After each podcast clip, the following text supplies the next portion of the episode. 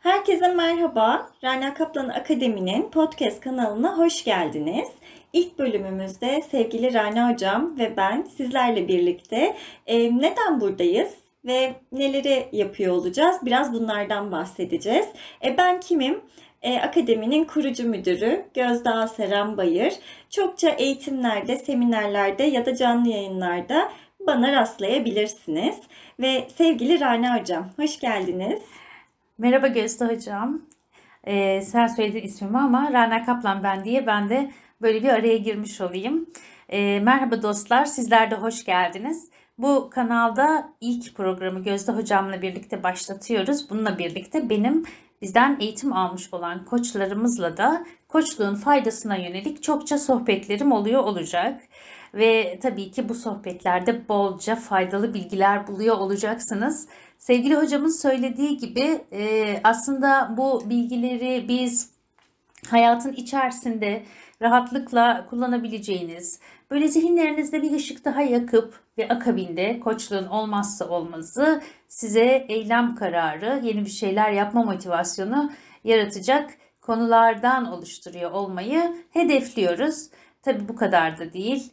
Bunun dışında kurumsal alanda da yapmış olduğumuz projeler, yapmış olduğumuz çalışmalar ve bunlarla ilgili deneyimlerimiz bazen e, mizahi deneyimler, bazen öğretici deneyimler gündemimizde olacak. Evet, o zaman sevgili hocam bu ilk bölümümüzde şöyle başlayalım mı? Bize en çok gelen sorulardan bir tanesi Rana Kaplan kimdir? Hep adını duyuyoruz ama Yüzümü ekşittiğimi fark etmiştim. Ee, yani ben bu soru sorulduğunda hep derdim ki yani orada internette CV'mde yazıyor işte oradan bakabilirsiniz falan derdim. Sonra bir yola çıkış hikayemi anlatırdım. Kızımın e, doğumuyla başladığını ve hani anneliğin hakkını verebilmek için öncelikle hani kendi zihnimin içine hakim olmam gerektiği bilinciyle başladığımı, bir meslek edinmek için başlamadığımı iletirdim. Sonra 14 yıl sonra gelen kitapla birlikte Koçluk kitabında biraz daha detaylı anlatabildim. Anlattım demiyorum, anlatabildim. Bunu da şeye bağlıyorum ben. Yani kendimizden bahsetme kısmı çok koçluk yolculuğu kimliklerden özgürleştirdiği için insanı çok biz içimize silmiyor. Yani ben şunu yaptım, ben bunu yaptım, şuyum buyum, burada eğitim aldım, işte e, şuralarda başarılar sağladım vesaire. E, böyle zoraki söylüyoruz bir noktadan sonra. Bir bu. İkincisi e, sen çok iyi biliyorsun Gözde Hocam. E, biz hep bugün ve gelecek odaklıyız. Yani kafa öyle bir programlanmış ki hani bugünden öncesinde ne oldu, ne bittiyle ilgili e tamam oldu bitti işte hadi önümüzde ne var şimdi? Hani hep bu kafada olduğumuz için Böyle bir bana yük gelir hep kendimi anlatmak. O yüzden e, yine Koçluk kitabında o geçiş hikayesinden, e, kariyerimde bankacılıktan koçluğa nasıl geçtiğimden deneyimsel olarak ve öğretici bilgilerle naçizane e, karşılaşabilirsiniz. Zaten birçok kişi de okumuştur diye düşünüyorum. Kitap 3. baskıya girdi çünkü.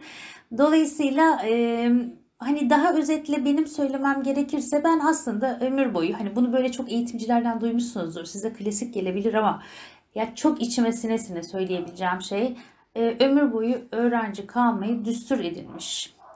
Bir insanı dinlerken çocuk tefekkürüyle derin boyutta dinleyebilmeyi kendine ilke edinmiş.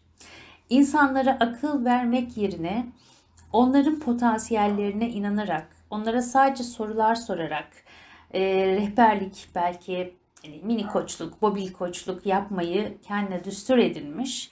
E, bir kişisel gelişimciyim, bir insanım, bir anneyim ve e, bütün çocuklara karşı annelik duygumun böyle kıpır kıpır içimde e, böyle hep hissettiğim ve onunla birlikte yürüdüğüm bir insanım. E, kadınım, cumhuriyet kadınıyım Ve e, burada tabii Gözde Hocam biraz gülümsedi. Gerçekten faydaya doğru olan ne varsa ilkeli bir şekilde bunları hayatımda yerine getirmekle ilgili kendi yaşamam için sorumluluk almış biriyim. İlkeli davranmak dedim çok önemli. Sağa sola savrulmadan, kendi değerlerimizden vazgeçmeden hayat içerisinde yol alabilmek aslında. Böyle demiş olsam çok mu soyut kaldı Gözde Hocam? E, harika oldu hocam. Tam da aslında söylediklerinizden yola çıkarak şuraya e, gelebiliriz belki. E, koçluk dediğimiz şey, şimdi tabii ki bizim ailemizin içerisinde olanlar, yani akademi ailesinin içerisinde olanlar çok vakıflar koçluğa ve süreçlerimize, değerlerimize. Bununla birlikte ilk kez belki de bu podcast aracılığıyla dinleyecekler için ya neden neden ki koçluk çok kolay bir para kazanma yöntemi değil mi? E zaten iki tane hani böyle bir seans yapıyoruz e, ve koçluk yapıyoruz gibi bir algı söz konusu. Oysa e, hayatımıza adadığımız, yılları adadığımız ve çok da değer bazlı yaptığımız bir meslek bu. E, belki ilk kez hani aa bu da neymiş deyip tıklayıp bizi dinleyenler için e, birazcık böyle koçluk gerçek anlamda yani ne demek, global olarak da ne demek isterseniz minicik biraz ondan bahsedelim. Tabii ki koçluk her şeyden önce kişinin kendi potansiyellerine inanarak, onun kendi yolunda, kendi doğrularıyla, kendi işine en çok yarayacak bulgularla devam edebilmesine olanak sağlayan bir disiplin aslında. Ee, burada hani senin de dediğin gibi yani ben hani işte seans yaparım, koçluk yaparım. Bu, bu cümleleri de biz çok sevmiyoruz aslında. Birine yaptığımız bir şey değil çünkü koçluk. Dolayısıyla hani orada doğru soru sorabilmek, teknik anlamda bilinçaltına ulaşabilen, zihni yanılgılardan özgürleştirebilen doğru soruları sorabilme becerisi. Ha, bu böyle hemen bir eğitimle oluyor mu? Ee, hayır, yani net bir şekilde hayır diyebiliriz. Burada istek, emek, kişinin zihinsel açıklığı, bu yolda ödediği bedeller, gösterdiği çaba ve en önemlisi netliği. Yani buna olan odaklılığı, hayatının merkezine mesleki anlamda sadece bunu almış olması tabii ki e, onu koç yapan şeyler. Dolayısıyla hani burada evet eğitimler e, bununla ilgili çok güzel, çok ciddi donanım sağlıyorsunuz. Çok uzun süreçli e, eğitim programlar zaten sadece bilgi aktarılan programlar da değil. Ama sonrasında ne yapıyorsa kişi kendisi yapıyor. Aynen bir koçun danışanına her an vermiş olduğu alt mesaj gibi insan ne yapıyorsa aslında danışanlarımız olduğu gibi koç da kendisi yapıyor. Dolayısıyla hani burada e, herkes aynı eğitimi alıyor ama herkes aynı şekilde başarılı bir koç olamıyor. Gerçek bir koç olamıyor. O yüzden hani koçluk nedir deyince doğru soru sorabilme teknikleri diyorum. Temel ilkesi koçluğun söyleme sor. Dolayısıyla biz hayatımızda hep birilerine bir şeyler anlatmaya, bir şeyler söylemeye çalışırken koçlukla birlikte artık biraz daha az konuşup sadece soru soran, sadece aynada kendisini görmesine vesile olan kişiler oluyoruz. Ama tabii ki sonuçlar muhteşem. Doğru sorularla kişi kendine ve kendi gerçeğine ulaşmaya başladığında kendi kaynaklarını da fark ediyor, kendi yanılgılarını da fark edip bunları nasıl dönüştüreceğini de artık bilir hale geliyor kendi hedeflerine de çok daha kolaylıkla dirençsiz bir şekilde daha böyle pozitife evrilerek ulaşabiliyor. Hayat içerisinde kendi anlamlarını keşfedebiliyor. Hani hepimiz işte bir şekilde bu dünya düzleminde bir hayat yaşıyoruz. Ama hani bu hayatı hayatın getirdikleriyle bir yaşamak var. Bir de bir saniye hayatın getirdikleri benim kendime, öz merkezime ne kadar beni yaklaştırıyor ya da ne kadar beni uzaklaştırır bu deyip orada bilinçli tercih yaparak, anlam katarak, iz bırakma eğiliminde olarak hayatı yaşamak var. Bütün bunlarla birlikte hani koçluğu tek bir kelimeyle tanımlarsam eğer koçluk kolaylaştırıcı olmak. O karıştıran kafaya böyle bir karşısına ayna koyup e, fark ettirmek. kolaylıkla kişinin yol alabilmesine vesile olmak. Ve bundan daha iyi bir araç da ben şu anda bilmiyorum. Her şeyi bu kadar çabalayarak gerçekleştirdiğimiz bir dünyada da tabii çok önemli bir araç oluyor. E, belki bu bahsettiğiniz konuyu biz ayrıca bir bölümde konuşuruz. Yani merkezimde olabilmek ne demek ve e, hani o merkeze yaklaştığımda ya da uzaklaştığımda neler oluyor? Aslında çok da güzel bir konu olur. Bir başka belki yine başka bir bölümün konusu olan ama minicik bahsedersek e, belki bizi dinleyenler için bir pencere açabilecek bir konu. E, biliyorsunuz ben böyle doktora için oku- okumalar yapıyorum. E, yönetim işte stratejileriyle ilgili de çalışan herkes eninde sonunda liderlik ve yöneticilikle ilgili e, ekip çalışmaları ile ilgili yöneticilerin koçluk bakış açısında olmalarını hatta birer koç olmaları fikrine dönüp dolaşıp geliyorlar. Yani literatürde böyle. Ama bizim ülkemizde biraz yavaş bu. Yani daha yeni yeni büyük kurumlar buna çok büyük yatırımlar yapmaya başladılar. Em, neden sizce? E, bilmemekle alakalı. Yani e, ben 15 yıl önce yola çıktığımda koçluk mu aman fasafiso bu işler diye bir e, bilinç çok hakimdi. Şimdi tabii bu çok çok azaldı ama hala böyle düşünenler var. Birincisi bu. Yani e, ben zaten biliyorum. Şimdi e, bir kişi kurumda e, yönetici olduysa e, hakikaten belli donanımlara sahip olduğu için oluyor. Ama kişi o donanımlara sahip olmak, onları kaynak olarak kullanmanın yerine onlara tutunursa o zaman kendi gelişimini kapatıyor. E, yönetimler de böyle. Yani tamam bizim kurumumuzda işler yolunda gidiyor ki hani şu süreçte kimin ne kadar yolunda gittiği de aşikar. E, o yüzden yatırım yapmaya değer bulmuyorlar. Bu hani parasal kısımda bence ikinci kısım. E, çok maliyetli koçluk yatırımı. Çünkü çok kalıcı. Yapılan araştırmalar 5 ila 7 katının geri döndüğünü gösteriyor. Kısa vadede bir kuruma karlılığa varan oranlarda somut çıktılar ediniyor kurumlar bununla ilgili. E, dolayısıyla bu kazançlar için e, öncelikle bir bedel ödeyiyor olmak lazım. Bu bedeli ödemek için de bunun gerçekten ne işe yaradığının farkında oluyor olmak lazım.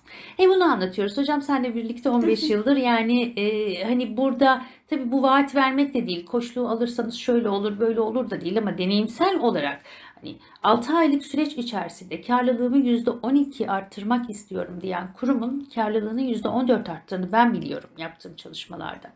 Dolayısıyla kişinin böyle bir açıklığı varsa, kurumun böyle bir vizyonu varsa, hani biraz vizyoner olmak da gerekiyor. Ya o kadar hızlı bir çağda yaşıyoruz ki hani sürekli yenilikleri takip etmediğimizde ve ona adapte olmadığımızda otomatik olarak geriliyoruz. Bireysel olarak da kurumsal olarak da geri kalıyoruz yani. O yüzden e, vizyon olarak daha iyisi nasıl mümkün olabilir diyebilenlerle zaten bu yolda buluşuyoruz. E, biraz hani kültürel olarak da koçluk hani şey diye de algılanıyor. Yani hani bize ait bir şey değil ki bu. Ama içine girince o kadar bize ait bir şey olduğunu görüyoruz ki hali hazırda hani e, yüzlerce yıldır, binlerce yıldır bu topraklardan bize aktarılan bilgilerle bilimsel olarak aslında koçluğun nasıl şekillendiğini, koçlukla bu bilgilerin nasıl şekillendiğini ve bize nasıl fayda sağladığını fark ediyoruz. Biraz sorundan sapmış olabilirim. Konuyu Hayır, karıştırmış hayır, olabilirim. harika. ben her zamanki gibi böyle keyifle dinlemeye daldım. E, bu arada tabii ki aslında bu da bizim gerçekleştirdiğimiz bir sohbet yani. Şu anda ben e, hocamla birlikte böyle dizinin dibinde oturarak keyifli bir sohbet yapıyorum aynı zamanda. Peki hocam e, şunu da söylemeden ya da değinmeden geçemeyeceğim galiba. E, dün Nezihe Muhittin'i andığımız bir gündü. Türk Kadın Hareketi'nin öncülerinden bir isim. Ve e, benim e, koçluğu çok sevmem. Yani insan olarak ben koçluğu çok seviyorum. Ve bundaki en önemli sebeplerden biri e, kadınların hayatında fark yaratıyor. E, bunu pozitif ayrımcılık olarak söylüyorum. Tabii ki erkeklerin hayatında da fark yaratıyor ama kadınların hayatında belirgin farklar yaratıyor. Bunu biz Türkiye'de, Avrupa'da yaptığımız çalışmalarda gözlemliyoruz. Biraz bundan bahsedelim? Yani siz bu konuda neler söylemek istersiniz? Bu, bu kısım bence çok önemli çünkü. Çok önemli hocam. Bütün kültürlerde hemen hemen kadınların üzerinde oluşturulmuş olan baskılayıcı sistemlerden dolayı kadınların belki de kendini açma ve kendi üretkenliğine ulaşmayla ilgili bilgilere ve yönlendirmelere belki daha çok ihtiyaçları var. Çünkü e, kadınların sınırlayıcı inançları, kadınların üzerindeki toplumsal, sadece bizim ülkemiz için de değil. Evet yani bu taraflarda Tabii. çok daha yüksek bu ama değil yani. İşte erkeğin o bilek gücünden kaynaklı o üstünlük, erklik durumları enerjisel olarak bile bu algılansa. O yüzden ben e, de senin gibi biliyorsun her zaman kadınlarla yapılan çalışmaları ve bu anlamda biz çok da sosyal proje yapıyoruz. Yani hani onu da belirtmeden geçemeyeceğim. Sığınma evlerindeki kadınlarla yapıyoruz. Ergen yaştaki kimsesiz kız çocuklarıyla yapıyoruz. Birçok projemiz var bu anlamda. Ee, bunu yaptığımızda o bir tane hani e, direnci kaldırdığımızda o zaman iş e, çok değişiyor. Yani kadın e, almaya da vermeye de çok açık bir kimyaya sahip. Yapısı öyle, ruhu öyle. Doğuran insan, doğuran insan, verici insan. Aynı zamanda açık insan. Dolayısıyla bir şeyler vermek için eee, alması gerektiğinin de farkında olan bir insan. Bilmiyorum böyle biraz karışık karışık mı gidiyor ama ben bazen böyle anlatıyorum anlatıyorum. Ondan sonra da kendimi dinlediğimde diyorum ki ha iyi düzgün anlatmışım iyi bari falan. Yaratıcı ve üreticidir yani kadın düşüncesi, kadın ruhu e, ve kimyası. E, bunu tabii şey olarak e, göstermeye kültürel anlamda çok yatkınlık var. Hani e, tamam e, işte ev işlerinde üretkendir ya da e, mutfakta üretkendir de, gibi. Hayır kurumlarda da böyle, e, çalışma hayatında da böyle. E, burada belki şeyi belirtmekte fayda olabilir. Bu dirençler e, kadınların kendi kendilerine hani "A, ben bir şeyde dirençli olayım, bir şeye adım atmayayım direnci değil aslında. Yani Tabii. dediğiniz gibi yüzyıllardır evin içerisinde, sokakta, e, medya aracılığıyla ve bu Türkiye'de de değil sadece. Tam da bahsettiğiniz gibi Avrupa'da, Amerika'da birçok ülkede karşımıza çıkan ve e, dış uyaranlar sayesinde bir şekilde yerleşmiş olan bir e, direnç bütününden bahsediyoruz. E, bunları bunlardan özgürleşmekte çokça tabii ki faydasını görüyoruz koçluğun ve e, hayata adım atmak da tabii ki çok etkili oluyor. Yani eylemsel anlamda onları harekete geçirmek, bu üretkenliği somut olarak hayatlarında görebilmelerini sağlamak adına çok önemli. O yüzden hani bahsettiğiniz gibi hem normal eğitimlerimizde hem kurumsal eğitimlerde hem de sosyal projelerde bu olan bizim için oldukça belirgin ve uğraştığımız meselelerden bir tanesi. Ee, yine gelecek bölümlerde bu konuya da biraz daha fazla eğiliriz belki. Evet şu anda doğaçlama bir sohbet yapıyoruz. Kocaeli'deyiz ve yağmurlu bir günde, huzurlu bir ortamda diyelim. Güzel güzel bir sohbet yaparken aslında bir sürü de alt başlık şimdiden çıkıyor. Yani belki bir sonraki bölümde neyi konuşacağımızla ilgili e, konuşacak çok şey var. Ve bunları e, doğru kanallardan dinleyebilmek de bizler için çok önemli. O yüzden de aslında biz böyle bir bilinçle de bu kanalı biraz oluşturalım istedik. Hani işin uzmanı, ehli, bilime dayalı ve deneyime de dayalı. Tabii ki yıllardır mesleki deneyime de dayalı. Ee, doğru bir kanal olalım istedik. Ee, çünkü çok hani e, kafalar da karışık. Sunulan bir bilgiler de karma karışık. Sevgili hocam ben burada bir şeyin daha altını çi- çizmeden şey yapamayacağım yani hani sohbeti sonlandıramayacağım Ee, dedik ya hani kadının üretkenliğini ve e, işte harekete geçiriyor, onun dirençlerini ortadan kaldırıyor, eyleme onu yöneltiyor. Yani yapabilir hale getiriyor. Burada ben bir parantez açacağım. Bu şu demek değil. Kadın kendini fark etti, elinin tersiyle çoluğu çocuğu her şeyi sildi attı. Böyle bir deli cesareti işte e, daha böyle e, işte radikal bir şekilde hayatın içerisinde değil. O kadar dengeli bir şekilde bunu yapıyor ki bizim hep söylediğimiz şey kişiler cesaretle ve yüksek motivasyonla karar aldıklarında bir dakika dur gel bakalım o kararın sana getirisi ne olacak götürüsü ne olacak diye de bir bakıyoruz. Çünkü anda alınan kararlar her ne kadar bu koçluk etkisiyle doğruya çok yakın bir karar da olsa onu analiz ettiriyor. Bir şeyi elde ederken, bir şeye doğru yürürken başka bir şeyi e, geride bırakmak, başka bir şeye zarar veriyor olmak da kişinin iç dengesini bozduğu için o yüzden çok bilinçaltı çalışmalar, çok içsel çalışmalar gerekiyor. Hani konuşmakla, cesaret vermekle, motive etmekle olan şeyler değil bunlar. Daha dengeli bir şekilde götürüp kadın dışarıdaki üretkenliği onun için ne kadar değerli ve dünyaya katkıysa evde yetiştirdiği çocuğun da gelecek nesillere nasıl katkısı olabileceğinin farkında oluyor.